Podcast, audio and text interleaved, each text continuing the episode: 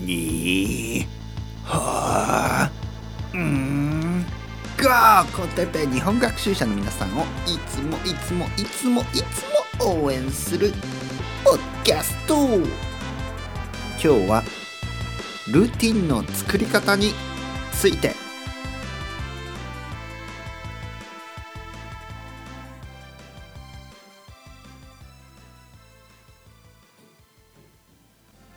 おーレベルアップ。はい皆さんこんにちは。日本語コンテッペイの時間ですね。レベルアップしましたか？今日もレベルが一つ上がりましたね、えー、日本語コンテッペイを一つ聞けばレベルが一つ上がる、ね、このコンセプトはいいですね。うん。レベルアップどんどんしてください。えー、ちなみに、えー、レベルはえどこまでも上がっていきます。よくドラゴンクエストとかではレベル99がマックスですね。もうそれ以上上がらない。でも日本語のレベルは終わりがないです。というわけで今はエピソード450ぐらい？もう少しかな？なのでレベル450ぐらい、ね、まだまだですよ。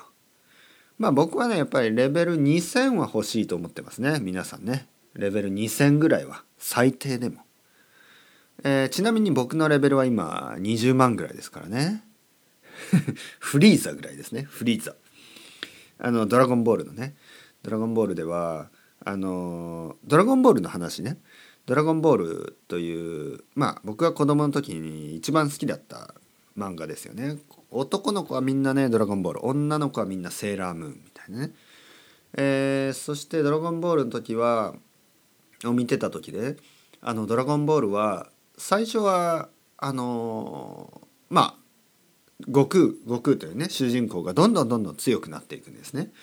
であの地球で一番強くなるわけですよ地球で一番。で地球で一番強くなった後に宇宙人が来るわけですね。まあ宇宙人というとあれですけどまああの他の星のサイヤ人というね他の星の人が来てまあちょっと悪いやつらなんですね。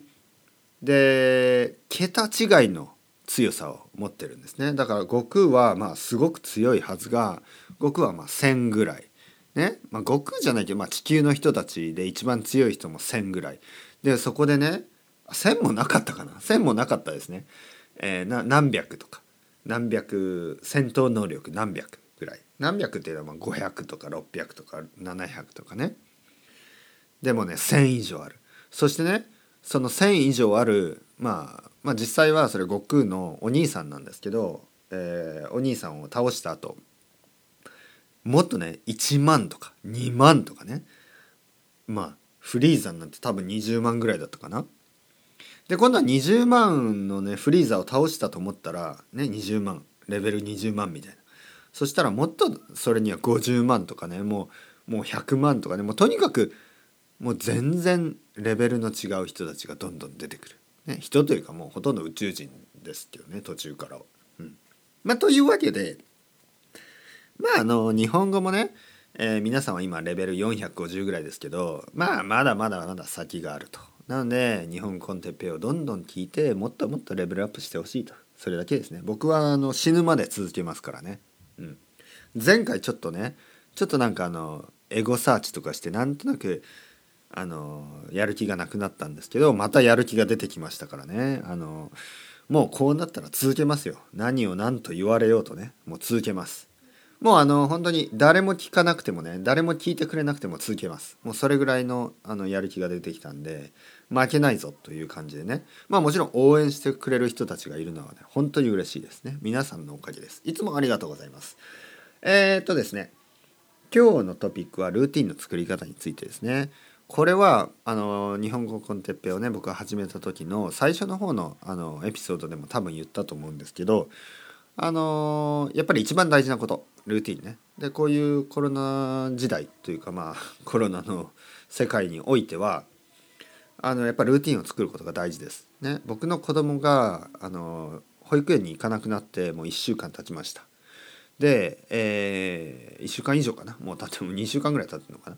であのルーティンを作るのが大変です。ね、子供が学校に行かないからまあ、家にいるんですね。でもずっと何をするっていうと、まあ、テレビを見るわけにもいかないのでじゃあ午前中はね、えー、ちょっと何て言うのダンスの時間にしようとかね。あの Spotify の子供の歌とかのプレイリストがあるんでそれでちょっとねダンスをしようとか。踊ったり歌ったりね、えー、で昼ご飯食べた後はあの公園に行こうとか、まあ、そういうルーティンをね作ってで夜は本を読もうとかねそういうふうに。あのあとテレビを見るのももうレベルの低いね YouTube のなんかわけわかんないのを見るよりはまああの映画を見たりとかね、まあ、子供用の映画でも素晴らしい映画たくさんありますからそういうのを見たり、まあ、ジブリを見たりとかね、まあ、ジブリはちょっと難しいけどなんかあるんですよねそういうね。でそういうのを見たり。でそういうルーティンを作るのが大事。で、えー、今日の、まあ、トピックですけど日本語のねじゃあルーティンの作り方。えー、どうやって勉強するルーティンを作るかもう皆さんはルーティンがあると思うんですけどね、えー、僕がね、えー、どうやってじゃああの僕はね英語を勉強したしスペイン語を勉強したしまあ今でも勉強してるんですけどまあルーティンを作るのが一番大事です。じゃあもう一度戻りましょう。そのね原点に。じゃあどうやってルーティンを作ったか。僕はどうやってルーティンを作ったかというとやっぱり掃除と、えー、ポッドキャスト。これです。掃除をする。僕はいつも掃除をしながらポッドキャストを聞いています。で本当にそれによって、えー、部屋がねいつも綺麗にななるしで気持ちも良くなります。気持ちもポジティブになれるしあとね日本語まあ皆さんにとっては日本語を聞くことができる、これは本当にこれをねもう一度思い出してください。掃除をする。そして、えー、ポッドキャストを聞く。これが一番。でなぜ一番かというとやっぱり掃除ですね。掃除は本当に大事。こうやって外家の外に出てはいけないとかそういう世界になると本当に家の中をどれだけきれいにしておくかこれが皆さんの精神衛生に関わってきます。精神衛生、ね、衛生衛生的という言葉がありますね。衛生的にしましょう。これはあのハイジーンのことですね。衛生的衛生ね。きれいにするということ。で精神衛生というのはこのメンタルハイジーンというかそんな感じ。精神衛生。精神衛生上いいとか精神衛生上良くないとそういうふうに使います。で精神衛生上いい生活を送らないとやっぱりね頭がおかしくなります。ね。ああもうもうやだストレスが溜まってしまいます。でストレスをためないためにはまずね部屋をきれいにすること。これを僕は強く勧めます、ね、強く皆さんに勧めます。えー、ポッドキャストを聞きながら部屋を掃除部屋の掃除をする。せ、えー、掃除機をね1週間に1回かけてる人は僕はね毎日かけていいと思うんですね。できれば。僕はルーティンを毎日した方がいいと思う。1週間に1回のルーティンって結構疲れます。だけど毎日のルーティンは疲れない。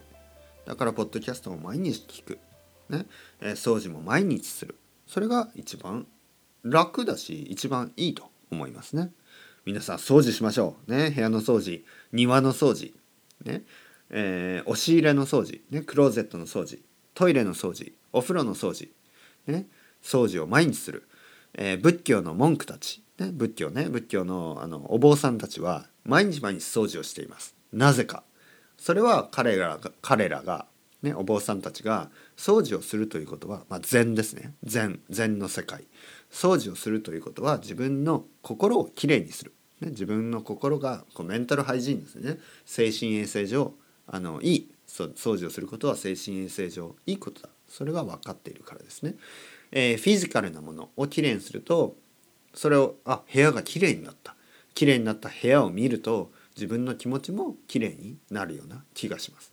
ね、なのでまずは目に見えるものそれを整えていく。きれいにしていく。 tidy する、ね、片付ける。